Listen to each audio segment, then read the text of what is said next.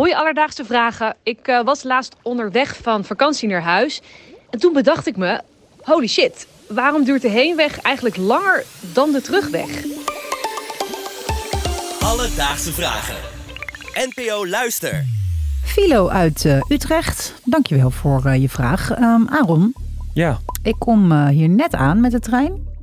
En ik heb nu alweer zin in die kortere terugreis.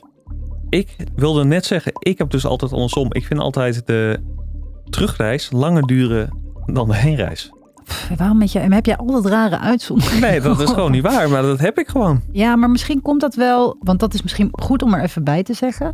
Het fenomeen dat de terugreis korter voelt dan de heenreis, heb je dus wel naar onbekende bestemmingen. Het ja. is dus niet zo dat als jij een route elke dag rijdt, dat dat effect nog steeds bestaat. Ah, goed punt. Nee, dat klopt. Op vakantie herken ik dit wel inderdaad. Ja, misschien dat je nu juist vanuit het verwachtingspatroon denkt, oh, ik weet het al, schiet nou op op met die trein. Dat zou heel goed kunnen. Dat zou kunnen.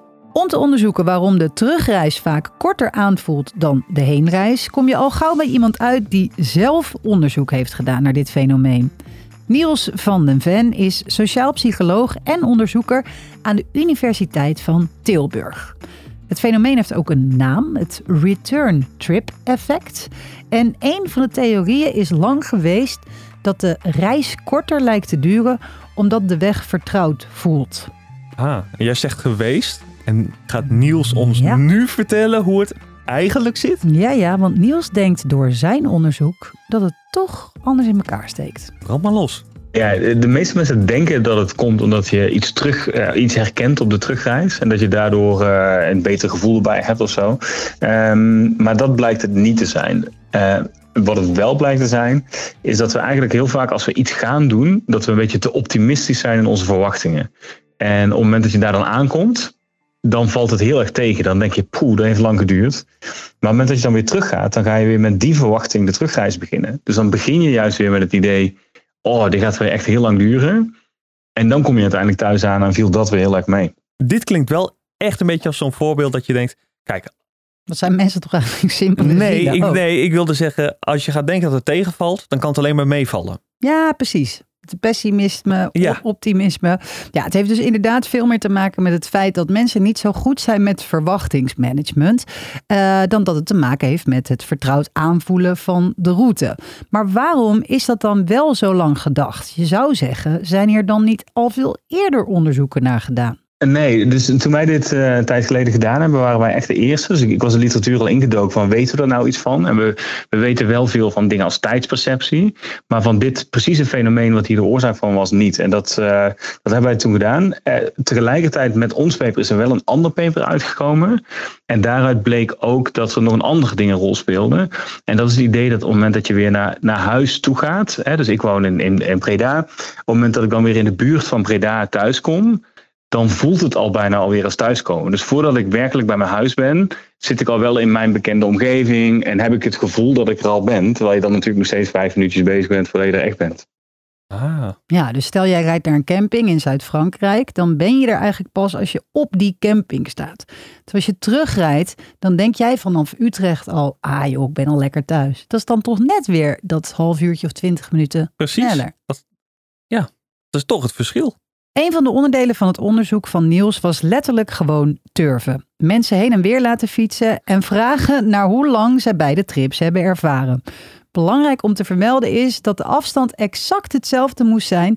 Dus mensen die verdwaalden, die kan je al niet meerekenen. Nee. Alledaagse Vragen. Merel, ik had nog even een vraag naar aanleiding van de vraag die wij binnen hadden gekregen. Um, ik keek laatst voor de, ik weet niet hoeveelste keer uh, Harry Potter weer opnieuw. Oké. Okay. En ik had, you do you. Ja, dat, ja dat, is gewoon, dat moet je gewoon doen af en toe.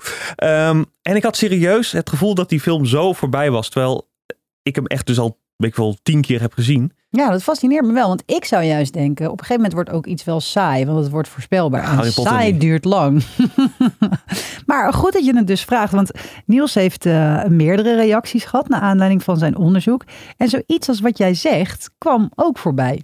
Een van de reacties die ik bijvoorbeeld kreeg was dat een vader altijd met zijn, uh, zijn zoontje uh, Teletubbies keek. En bij Teletubbies zat altijd een, een het stukje in waarin kinderen aan het spelen waren, wat twee keer werd laten zien, omdat die kleuters herhaling altijd zo superleuk vonden. En hij was echt overtuigd dat, die, dat, dat dat filmpje wat ze lieten zien de tweede keer versneld werd afgespeeld. Omdat het echt zoveel sneller voelde dan die eerste keer. En toen heeft hij het echt een keer getimed en toen bleek het dus echt op dezelfde snelheid afgespeeld te worden.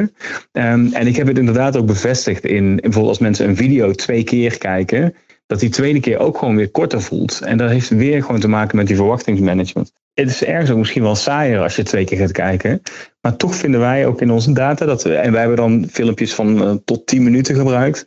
Uh, dus niet echt een film van anderhalf uur. Maar in ieder geval in die filmpjes tot tien minuten zien we toch dat als je die twee keer kijkt, dat die tweede keer voor mensen echt veel korter voelt. Ik heb het wel ook bij, bij voetbal- en hockeywedstrijden geprobeerd. De, de eerste helft en de tweede helft van de wedstrijd. En echt bij heel veel dingen die ik probeerde, vond ik elke keer dat die tweede keer korter was.